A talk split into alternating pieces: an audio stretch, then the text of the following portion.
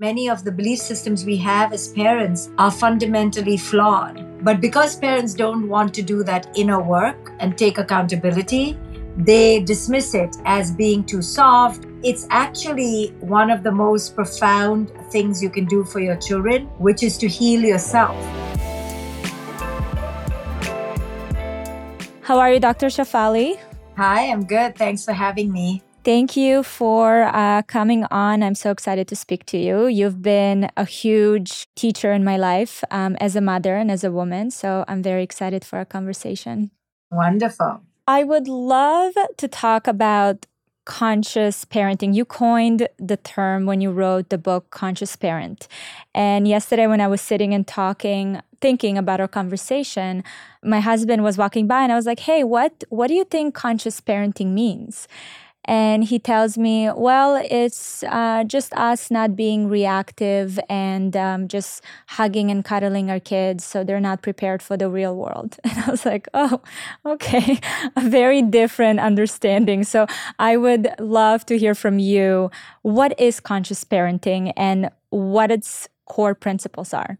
It's really a, a whole new paradigm, a whole new model of parenting our children which is very different from the traditional model. The traditional model that most of us were raised in was based on fear and shame and the parent being at the top of the hierarchy and the child just following the ways of the parent and following the parent's expectations and fantasies. Conscious parenting kind of turns the whole thing, topples it over, where it's not about the child being a puppet of the parent's fantasies, but where the parent realizes that they need to raise themselves into a higher state of consciousness so that they can allow their children to be who it is they're meant to be. It's about understanding that our childhood patterns have a deep influence on our parenting and actually get in the way of us being able to parent our children the way our children need to be parented and until we do that inner work and raise our real children inside of us, only then will we be able to connect to the children before us. So the real children in the room and in the relationship are the children inside us. And those are the ones that cause us to be reactive, cause us to project our stuff onto our children, and create a disconnection between ourselves and our children. Why do you think there's this um, feel sometimes that conscious parenting feels like an idealistic approach, which means it raises the bar on what parents perceive to be possible? Is it because it's such a 180 from what we've grown up with? Yes, because it's so different, it creates resistance and then parents put it down by saying, oh, that's so idealistic, or we're raising soft children, or we're not preparing our children for the real world. None of that is what conscious parenting is about. Conscious parenting is not about raising the bar, it's about understanding who it is you are as a parent and how that impacts your children. But because parents don't want to do that inner work and look at themselves and take accountability, they dismiss it as being too soft or too utopic or it's it's actually one of the most profound things you can do for your children which is to heal yourself. And that is the core mm. fundamental foundation of conscious parenting is how can you come from a place of health and healing rather than a place of fear and scarcity? Because when you come from fear you shame your children. You control your children when you come from healing, you truly allow them to be who it is they are.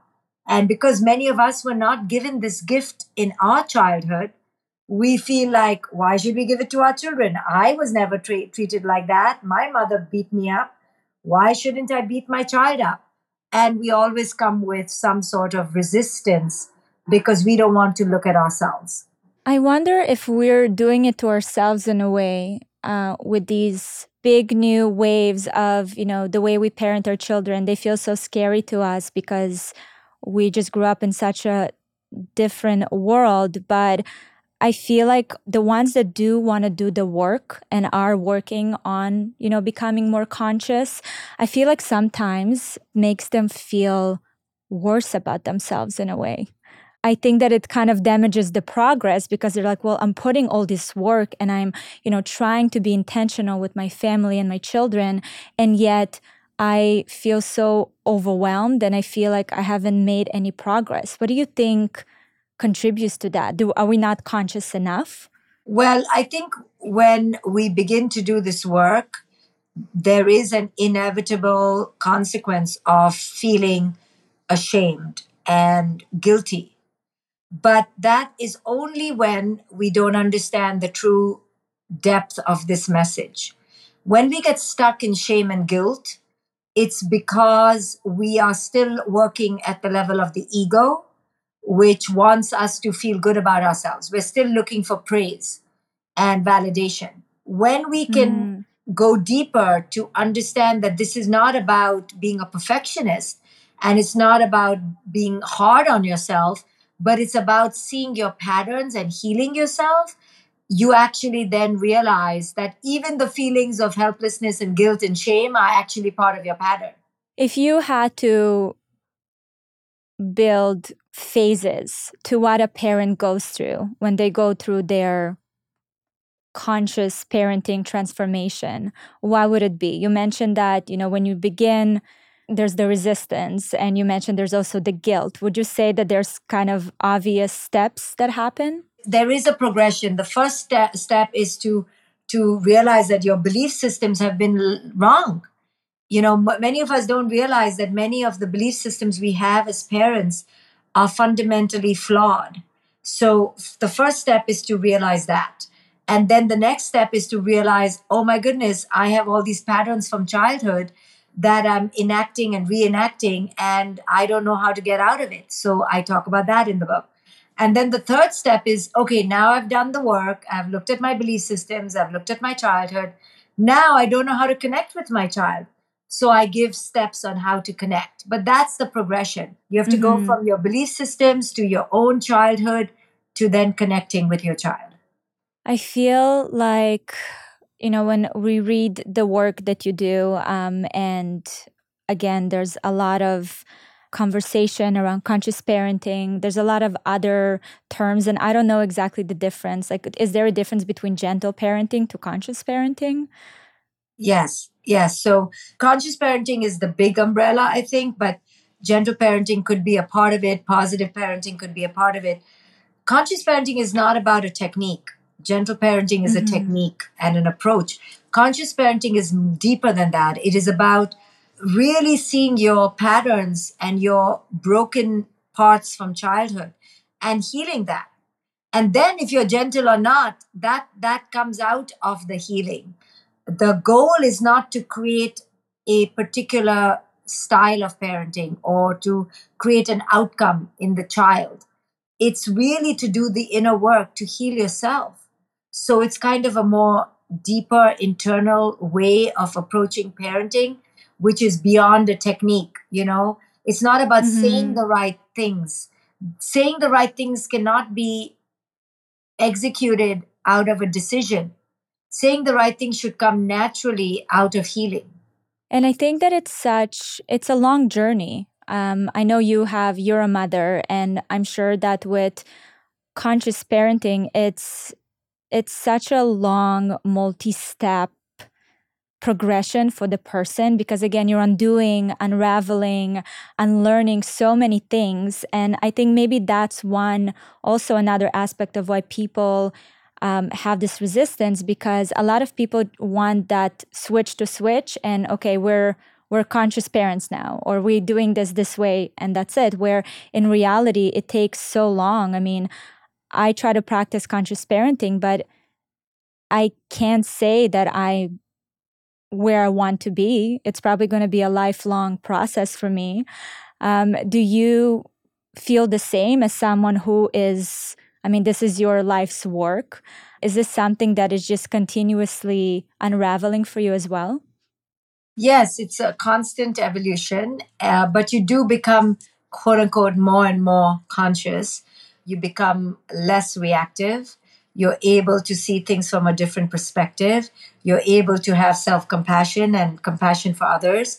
So your muscles grow in consciousness for sure, but there's no perfect destination. So, yes, it's not a quick fix. It takes a lot of accountability, and parents don't want to do that. So, parents are just kind of lazy in a way and, and want the best answer fast. Well, life mm-hmm. doesn't work like that. And in order to raise your children well, you need to go to school. And that's what conscious parenting is. It is the school for your for your own self to go through to become the best parent you can be. I'm always curious about operating as a conscious parent in today's society because obviously everyone is have their own approach, uh, come with their own ways of doing things. But what happens in a household, let's say, when you have one parent that works really hard on conscious parenting and another does not? How does that contribute to the dynamic? Well, at least there's one conscious parent, so that's always more positive. And yeah, you know, it's hard when one is not. But again, is it better for two parents to hit their child or better just one parent hit the child? And the other parent kind of is there as a soothing space and a healing space. And then ultimately, the one who is becoming conscious will have to decide how bad is the other person's unconscious, how toxic is the other person's unconscious, and then create a boundary depending on how severe it is. Uh, but I always say one conscious parent is definitely better than zero. Have you ever coached a family that was in this position? Do you usually feel like the one conscious parent at some point opens up the opportunity for the other one to participate in that? Yeah, I've seen all sorts of things happen. Many times I see that the unconscious parent becomes more conscious because they see how powerful and positive the other parent is being and how their children are responding. And many times they don't. And then the conscious parent has to make a decision if they can stay in that relationship the way it is or they have to move on. Uh, I've seen both of them play out equally. There's a quote that I pulled from your book, The Awakened Family, uh, which is a wonderful book, by the way. The problem is that in our great desire to see our children do well, we interact with them through the lens of fear that they might fall, a fear that our children absorb. In all sorts of ways, in the moment, we are bringing fears and control onto our children.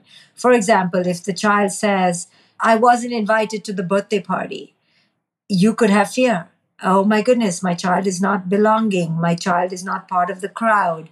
And all your own past fears around rejection could come up in that moment. And you could lose your calm and you could, you know, react really strongly. Or your child gets a B grade and not an A grade. You could react with panic. Oh my God, this means my child's a loser and my child won't be successful. And, and you can bring all your past, your own traumas into the present moment. So, in all sorts of ways, we're always projecting, and most of it is out of fear. You know, if your child says, I want to quit college and I want to go to cooking academy, you could have a panic attack and say, That's ridiculous, that's irrational.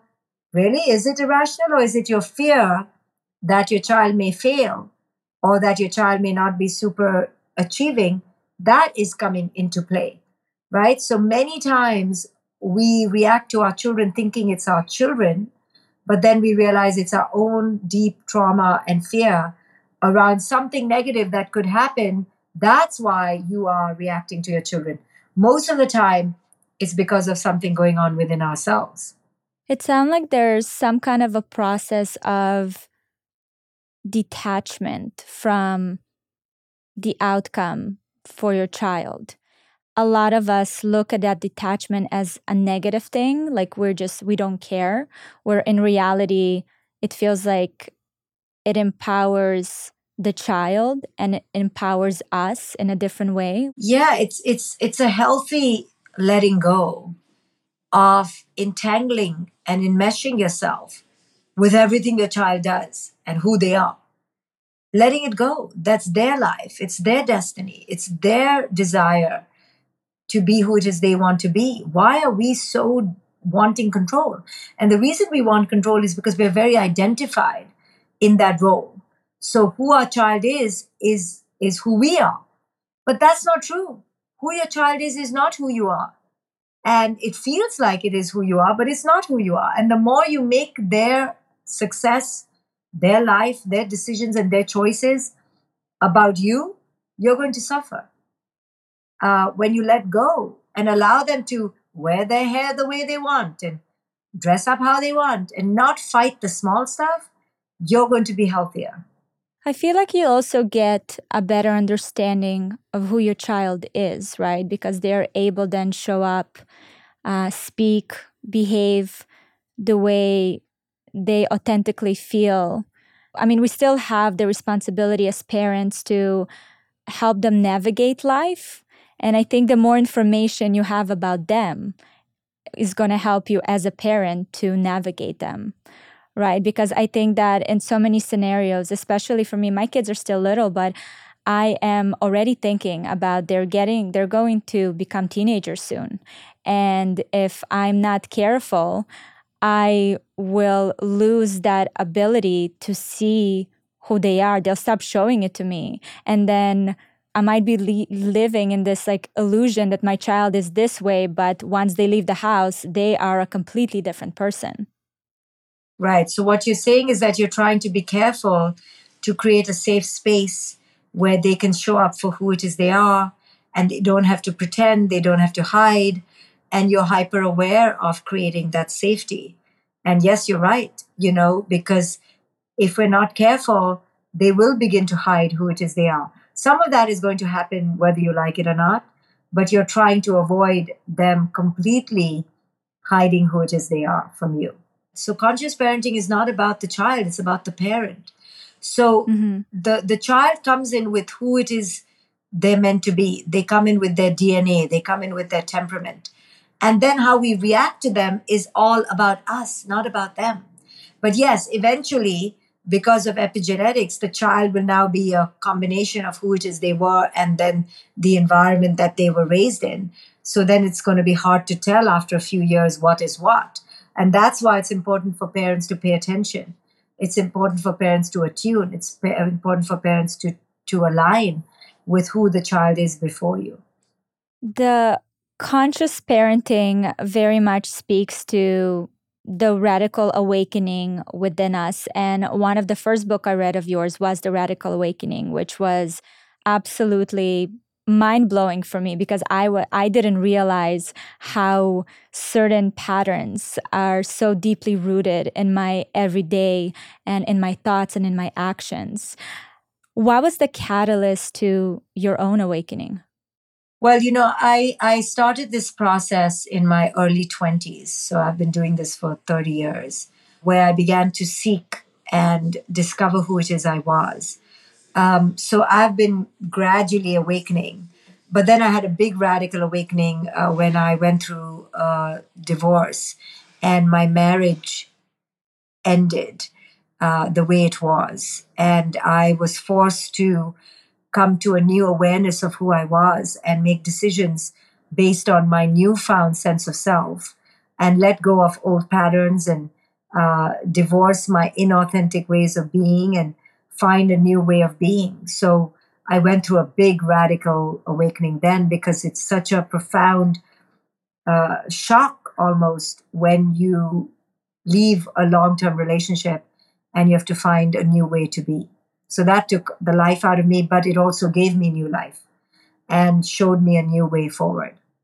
And did it shift your way of parenting after the divorce? Like, do you see a clear pre divorce and post divorce way of parenting? No, I think I think for me in particular, it did not change my parenting much because I've always been practicing conscious parenting. It just changed the way I was parenting myself it changed my relationship with myself. It allowed me to reclaim my own inner power and really take care of myself in a way that I had not been taking care of myself, and uh, to really step into my worth.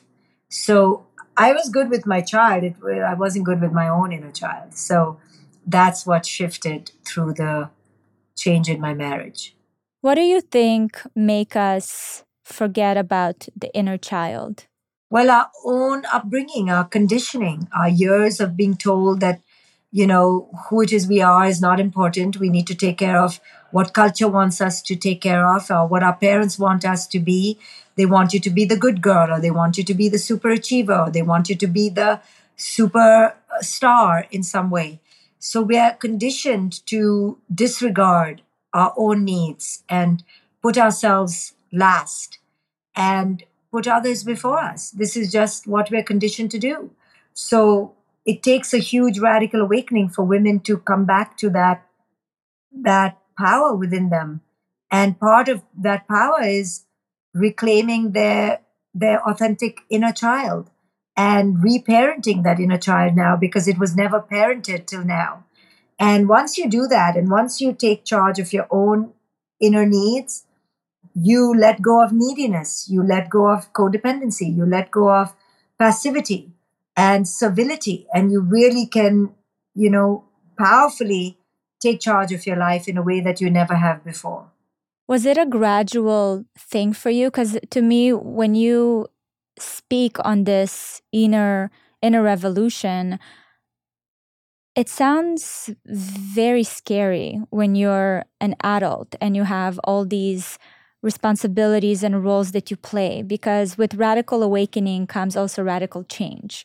And change is a very scary concept for us. And i think for us as humans especially ones that are already so like the, these roles are so ingrained in us right? You're a mother you're a wife you're this you're that. When you're older it's it's scarier to make such changes because it affects every single thing in your life. Did you have that fear? How was your process? Was it gradual or was it kind of a huge explosion?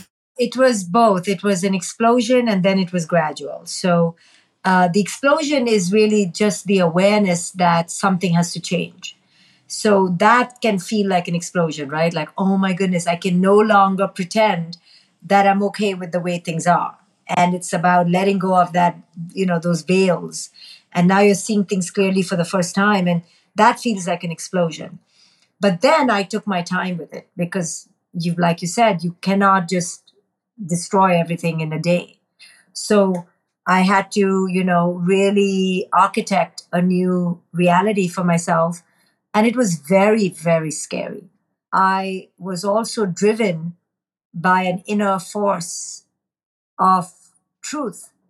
And so truth triumphed the fear. But was it scary? No doubt. And I kept coming back to my truth, asking myself, you know, how would you rather be? Would you rather be safe but lie to yourself and be inauthentic? Or would you rather be bold and uh, go through the earthquake but come out authentic? And it was not easy. And many times I didn't want to do the work and I wanted to stay safe in the cocoon, but I also couldn't lie to myself anymore. And I had to make a drastic change. And and we all paid a price for it. It's not without a price. Uh, I always say that if you want the prize of in, of authenticity, if you want the prize of authenticity, you need to go through the price. And there is nothing for free, and you have to pay the price and be willing to pay the price. And and then you bear the fruits later. You know nothing comes for free. Everything comes with a sacrifice or a letting go or a change or a, a new way of being. And also when when we grow as women and radically awaken the people around us are often not comfortable with that. And they often protest. And they they get angry with us. They feel abandoned. They feel rejected. They feel violated. They feel uh, like you have broken a covenant because you said you would stay the same and how dare you grow. So it's not easy. And uh, you know you have to realize that people are just operating out of fear.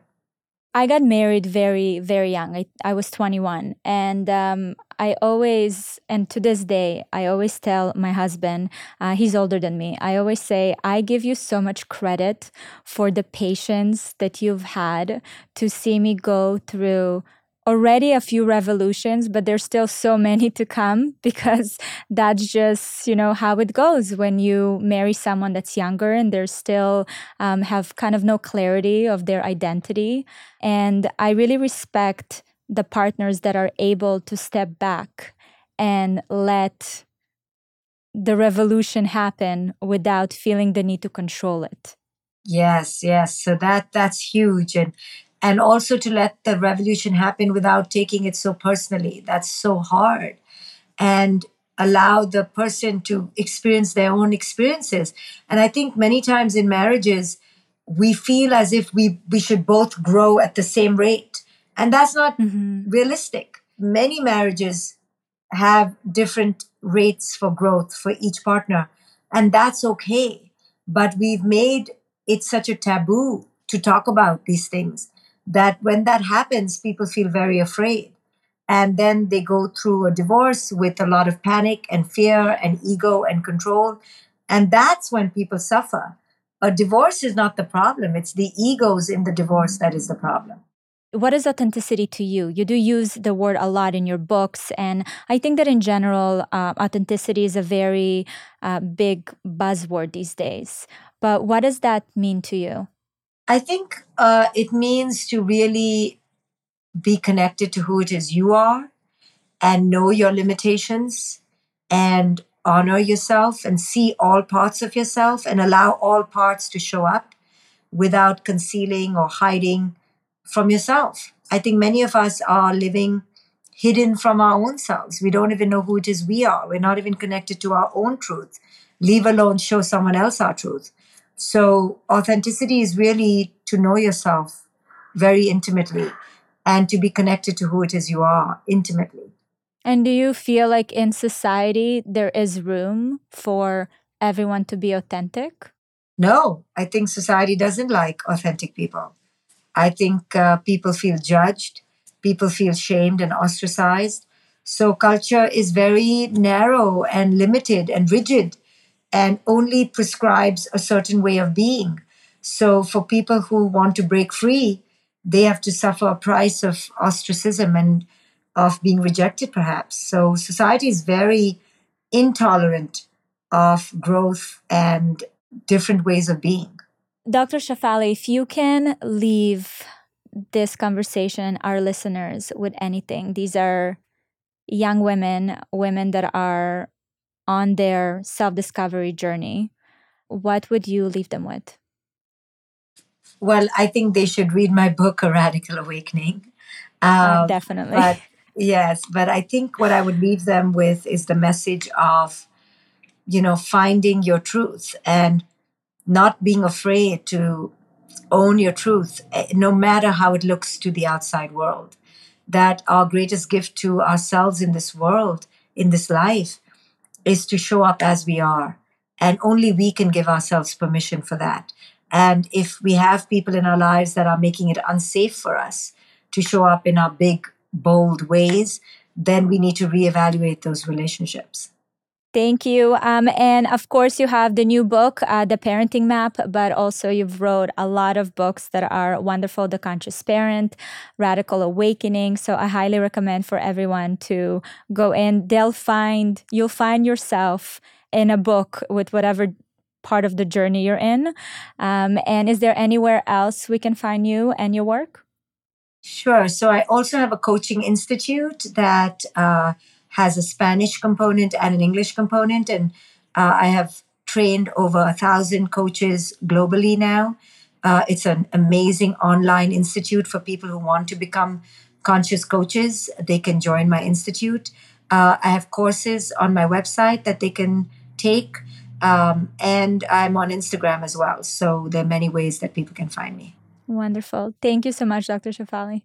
Thank you.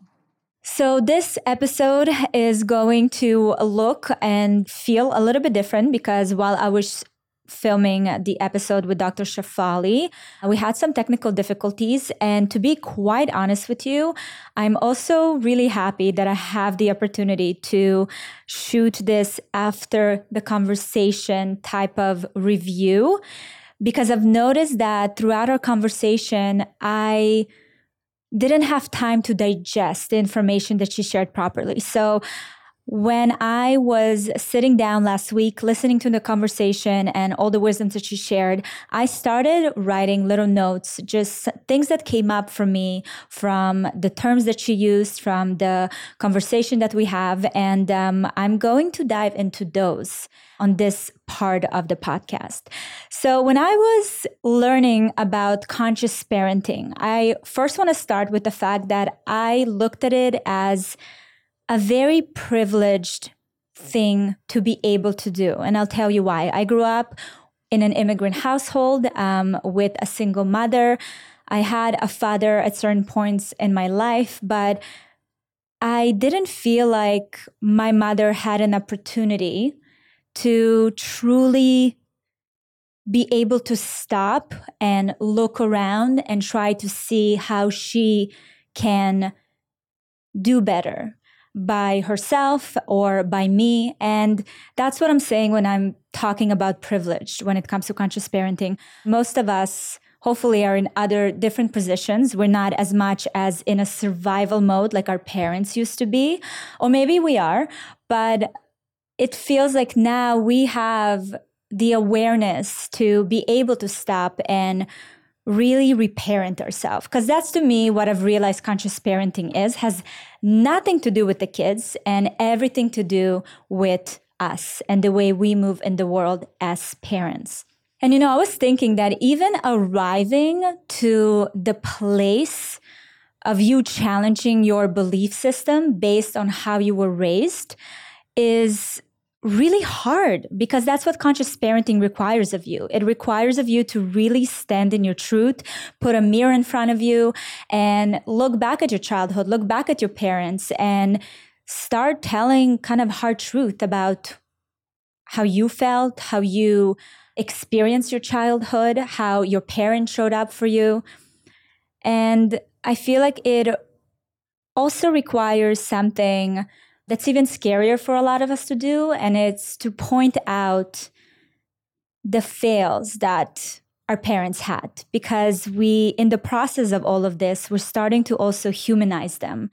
That brings up a lot. Honestly, for me, uh, the process of seeing my mother as a human um, in all her strength and weaknesses was something that started happening to me at the age of 16 when she was going through divorce from my stepdad. And it was really heartbreaking because up to that point, I really believed her to be untouchable.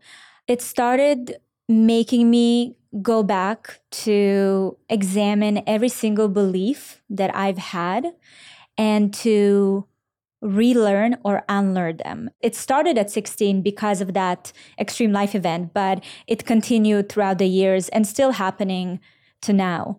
Um, and that's really hard on its own as on its own. I think that a lot of us when we look at the term conscious parenting, gentle parenting, all these things feel sometimes like methods to raise children, but in reality, it's just a fancy term to be really aware of yourself and the way you were raised and the way you grew up.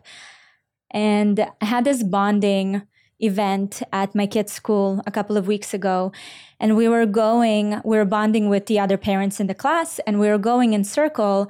One of the mothers said the reason why she came to the school is she realized that she wants to reparent herself and do things differently than the way she grew up. And it was a journey for her to start realizing all the tools that she didn't have in order to raise her children. So that really touched me. And I feel like it was such a full circle because it was after my conversation with Dr. Shefali and then hearing it from kind of the outside um, and then feeling it myself. That's where I arrived. So when I sat down with Dr. Shefali, I was very much looking for like a technique. You know, I was like, what is conscious parenting? How do I do it? How am I a conscious parent? What are the steps? And I was I was very uh, attached to that, and I could I heard it in my voice even when I was asking certain questions. I was looking for that like solution, uh, but um, once I sat down and really started listening and learning more about the aspect of conscious parenting, I've realized that it is so much bigger uh, than I thought. Although it's quite a journey to start becoming a conscious parent, a conscious human, it also is I find the place that has the clearest why attached to it. You know, when we start with every journey in our lives and we have this goal uh, or we want to go through a certain evolution, sometimes when the why is not clear, you lose the motivation, you lose your way. But here, we are trying to transform ourselves and to elevate ourselves and to evolve into a better version of ourselves so we're able to create the space and and love our children properly. Um, and it's all done for them. So you know this constant reminder of why you're doing it every morning when i wake up and see my children uh, the why is very clear. So although it requires a lot of work and a lot of honesty and a lot of stripping down um, of all your protective layers of all the excuses you've been giving yourself about you know the way that you are and the way that you are as a parent. It's absolutely one of the most rewarding experiences. I made this note because i'm looking through my notes. I want to make sure that i hit on everything that i felt while listening to our conversation throughout the conversation, I've realized that it's taking me a little longer to truly understand the conscious parenting thing, right? And how how it's practiced in today's time and age. And you know, I'm I'm coming from an Eastern European household and I saw my mother fighting day in and day out for our survival. So when I think about love and discipline, which are obviously a very important parts of parenting, they mean different things to me. I feel like the love I grew up with was all encompassing, if that makes sense. It's it felt suffocating at times. It felt also very judgmental because that's what Eastern European parents do. and I think um, anyone that has that background will totally support me um, on that one. So it was all that, but also it created so much space for independence. But something I've also realized is that throughout my childhood, I was clearly a representation of my parents and our family values and my mother. And that was a very heavy weight to carry. And that I think it's something that's very common in an immigrant household. You very much carry that on your shoulders, which I think was very interesting, but also one of the hardest concepts for me to understand is that in conscious parenting, it's there's a detachment from that. Like a child, child doesn't equal parent. What I choose to do or who I choose to become is not necessarily a representation of direct representation of my mother. Carrying that lesson in mind when I'm raising my kids and how I go about their wins and losses and you know bad grades or great grades is is one of those challenges that I find myself in every single day because I'm programmed to have that direct connection. I'm programmed to feel if my child doesn't succeed in something, it means that it has a direct correlation to who I am and my value as Valeria, as my own person, uh, which is kind of crazy if you think about it. And I think a lot of us carry that uh, in one way or another. Something that Dr. Shefali also reminded me, but also educated me about, is the clear steps to connecting to your child. So, although the conscious parenting is a very big term, a very big transformation and a way of life, I did find that you reach a point where you are able to build that connection with your child once you at a place um, of consciousness and i really liked the clear steps that she presented and presents in her book. So the first one is obviously being mindful and that just requires us to be present and fully engaged in the moment with your child. And this is an important part without judgment or preconceived notion. Again this is something that was hard for me to do and honestly i still catch myself sometimes not being able to fully be there without the judgment and the preconceived notions because I wasn't raised that way. So, really showing up to conversations and to moments with your child and leaving kind of your ego and your opinions aside. So, you're creating enough room for them to show up as themselves, to share what they think, what they feel. Because only in that way am I able to really understand how I can help them. Um, I found that earlier in the year, um, I've noticed that with one of our kids, whenever I would ask something, he would give me answers, but the answers that I he thought I wanted to hear. So at first, it was very uh, affirming to me as a parent. I'm like, I'm doing a great job. You know, he's, he's telling me all the right answers that I deemed as right. But then as we continue this, and whenever I asked him anything about his social life, about his school, about anything like that, he would continue giving me those answers. And I started noticing that this is not this is not a genuine answer. This is him just molding it and making it into something that he knows I would like to hear. So I really wanted to break that cycle because I remember myself growing up doing the same thing. Um, and I've reached a certain point then when I was a teenager where I completely disconnected from my parents or from my mother because I didn't feel safe enough to give her the real answers, the real feelings, share the real the real thoughts that I had about something. So I very much wanted to create that space. So mindfulness first.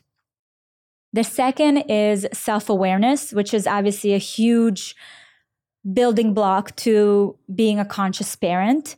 And that's really about understanding your own emotions and triggers and patterns. And that is so crucial because I always say when I became a mother, I always talk about it whenever anyone asks me for like advice for new mothers.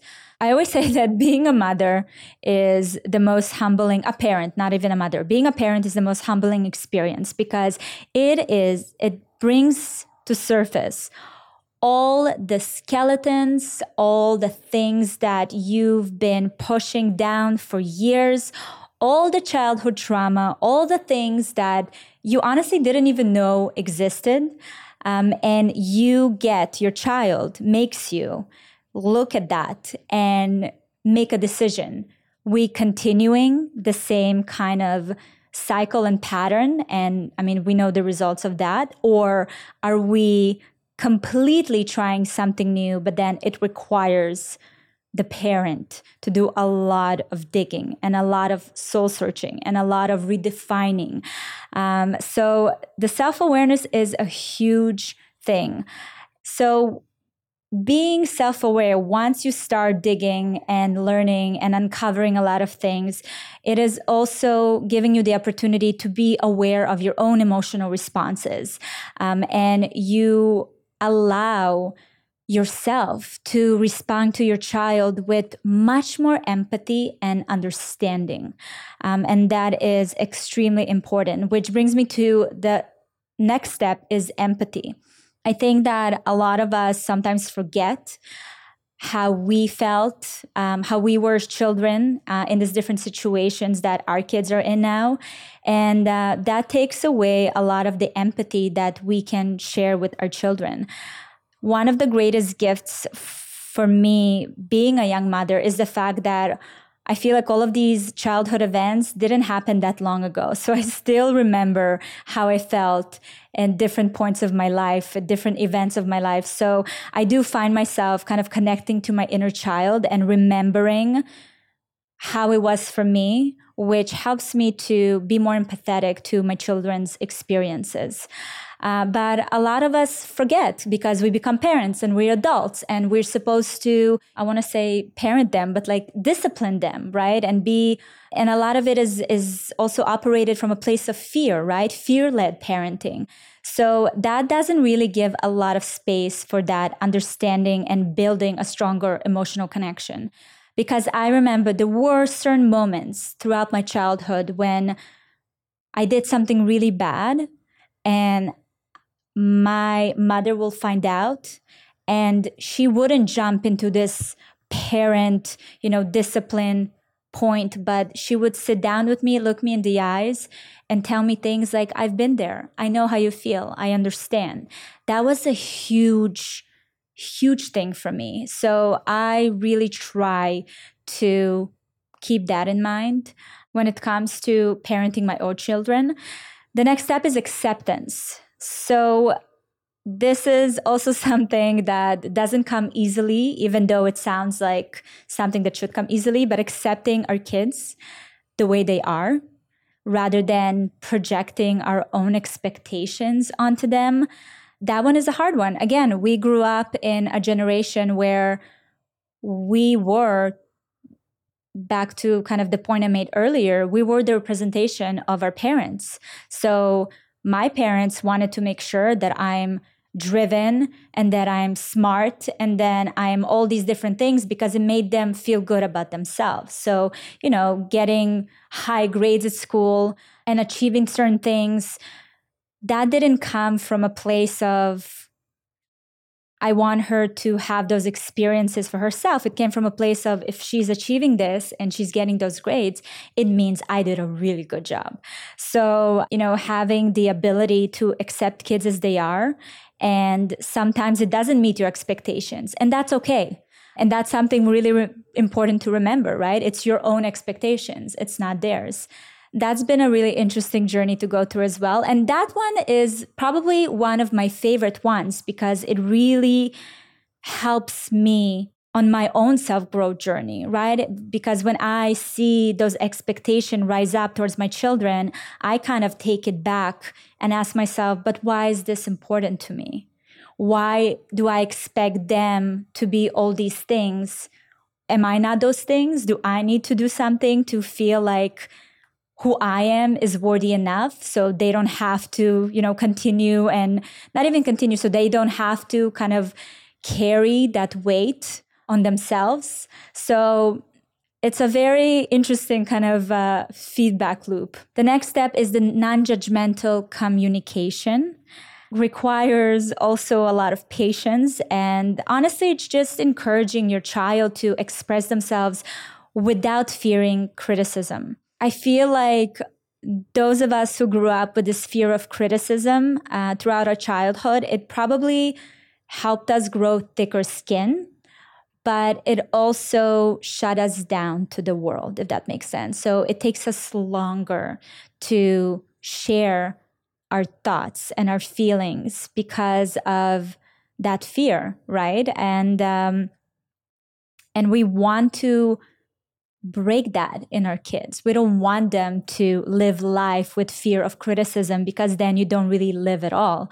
And I sometimes catch my kids being so open and light and express themselves so freely even if they express themselves with views that you know I, I may disagree with but that ability to just say it i am so proud that we were able to create that kind of environment the next step is a very important one. It's a very important one because I and my husband, with Gary, when we were talking about conscious parenting, I feel like we didn't quite understand if this way of parenting has any kind of rules or discipline to it. So, this step is boundaries with love. And that is extremely important because boundaries still exist in conscious parenting. And it's not this free for all, you know, children just be and do whatever you want. And we are here to just love you. I mean, all of that, yes. But also, you know, they are learning to navigate the world. They are getting influence from different directions. And I think it's important to have boundaries in the household because it also teaches them to have boundaries and how to set them and what are boundaries for them, right? So establishing those are extremely important. Um, they definitely need to be boundaries that you can set for yourself as a parent with your child and for the child to set for themselves with the parents. So it goes both ways. I think it's just it just needs to be done with love and understanding um, and with communication because those boundaries need to have context to them. And I think that's where we teach our children what boundaries are and how to set them when we explain why we need to set them, right? So for me, one of the boundaries that I've set with my children is the boundary of like they need to know when to let me be. and that, that's a hard one to set with children. But I told them it's very important to me to be able to create space in my house where I can go and it's my solitude and it's my alone time.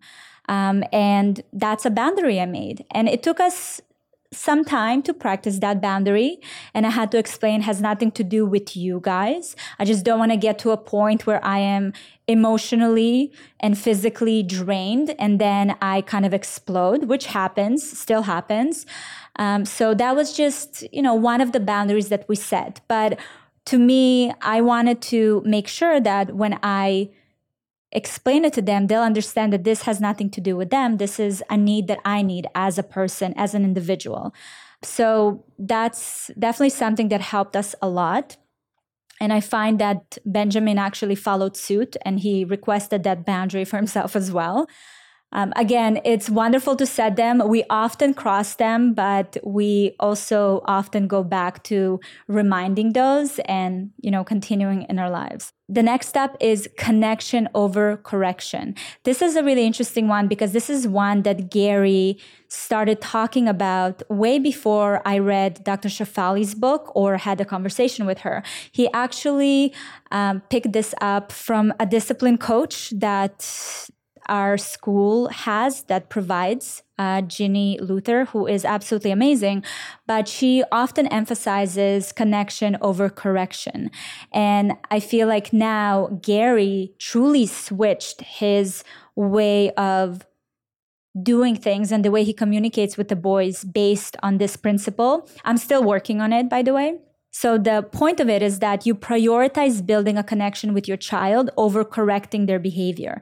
So instead of focusing solely on discipline, you make sure that you emphasize and understanding and addressing the underlying emotions or needs, right? So it takes a lot more work it's hard for me personally to be quite honest with you hard for me to implement this when i am when i'm having those days where i'm just like scattered all over the place super busy really triggered but I I try to keep that in mind. So whenever I see them and I want to correct their behavior, I try to come from a place of asking why they're behaving the way they're behaving, um, and then inserting that empathy, that understanding, that acceptance, and then creating the boundary. So, as you can see, it kind of all works together. And then, last but not least, in these steps, this is a is a very important one because it's a probably the hardest one to do, and it's the letting go of control. Uh, that one is a hard one. Gosh, so it's it's self-explanatory. It's this recognition that you can control every aspect of your child's life and you allow them to have the space to grow and to make mistakes and learn from their own experience. Um, and sometimes that control, oftentimes, that control feels and seems like love to us, but this is also the love that I mentioned earlier in my childhood that I felt that all encompassing, you know, um, suffocating kind of love. This is what it is. It's the need to control. So I've learned a lot, as you can tell, from about myself, about how I grew up and how my mother operated in her own condition. None of this, by the way, makes me feel like my mother didn't do a good job. I think she did an amazing job. And it's actually so beautiful to see how much she did right Uh, because oftentimes when we have our own kids, we start seeing all the things, or remember, not start, but we remember all the things that were done wrong to us as children. But through this process of conscious parenting, I actually see also a lot of things that my mother intuitively did right. Um, so truly made me appreciate and connect to her so much more. The one thing that kept coming up for me is this fear led parenting. And this is something that I personally, I mean, I've seen it with my mom when it comes to my brother, but I personally felt like this is something I was doing and still doing at times with my kids. And this fear led parenting is parenting them from a place of being scared they'll get hurt, being scared they'll fail, being scared they'll, I don't know, don't reach their full potential, being scared that something bad would happen. Listen, this is a weight we carry as parents, and it's absolutely humongous weight if it's our own expectations of ourselves or if it's society's expectations but i feel like a lot of parenting is um, has a lot of fear infused in it. And I don't think that living in today's time and age makes it any easier because I feel like it amplifies all the fears that we have as parents. If it's from social media, if it's the news, if it's all the stories you hear and see. In general, like fear is a very lucrative business, I feel. So we're truly surrounded by it at all times. And as parents, it's it's really really hard um, and it goes back to you know trying to control everything and to control the situation uh, but obviously as we can see we are doing a disservice to our children trying to control it because you never really get to control it you just continuing to foster this disconnection if that makes sense they just start getting further and further away from you. And that's, by the way, my greatest fear. My greatest fear as a mother is being disconnected from my children. And because of that fear, I take this conscious parenting so seriously and the working on myself so seriously because I know that even if I have this illusion of control, right now, if I continue, you know, parenting the way I was parented, I know that at some point, probably when they get to the preteens or teenagers, they're going to cut me off. And being cut off from them and not knowing what they're going through and not being able to talk about it and help them navigate certain situations um, and honestly just be a support to them, that's something that scares me the most. So it all feeds each other. So that fear really makes me think about how I can learn to trust myself more and trust them more right? Because it is trust in yourself, I have to say. It is trust in yourself. A trust in yourself that you have the right foundation in the household, that the values are there, that you know you are modeling what you preach because that's extremely important. So that's what I'm trying to focus on. So, more than anything, this conversation just made me realize that conscious parenting is basically us reparenting ourselves. The kids obviously get the benefit of being raised by a self aware um, adult who can create a safe space, uh, create healthy boundaries, and a dynamic that fosters connection that obviously will be such a huge benefit and tool for them in the future for their own relationships. But um, it all all goes back to us. So, what I've come to realize is that my interest in conscious parenting didn't start because I saw a creator that I like or trending content on social media talking about it. It came from a place of this radical awakening within myself, wanting to evolve and wanting to understand my kind of dark corners that I have in me because I've realized that those are the things that I am showing to my children every single day, um, that I model for them. and that will determine if I'm creating a healthy, safe space for them or not.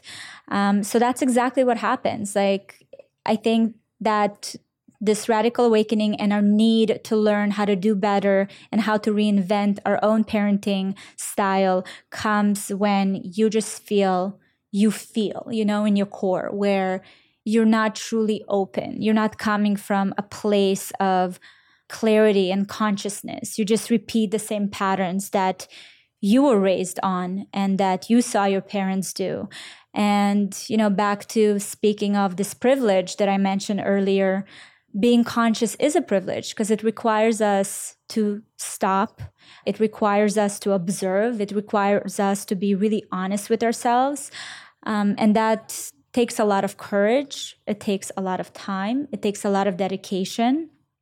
So when I say privilege, I don't mean it in a way of, um, you know, it it cannot be an excuse. It's more of reminding us that we have this beautiful opportunity to do all of that and to raise a better generation, a fearless generation, a generation that is that can think for themselves and and advocate for themselves. And honestly, that's at the end of the day my goal as a parent so I left this conversation feeling very empowered and being reminded of the steps and just the things that we've intuitively started implementing in our household, but continuing to to do the work within myself.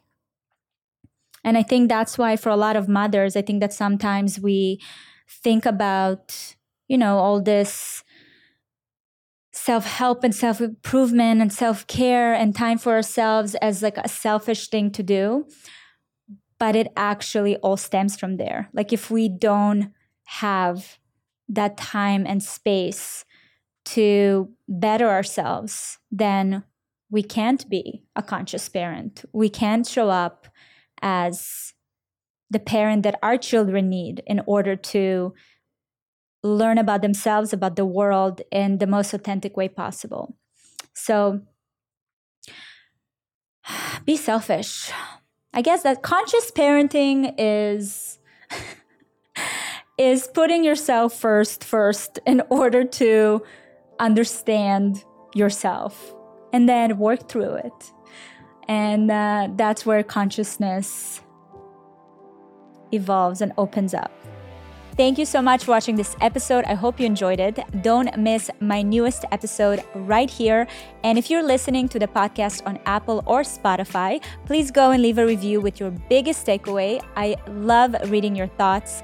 And if you have any suggestions for guests or topics, you can leave them in the comment section. And always, always remember you are not alone.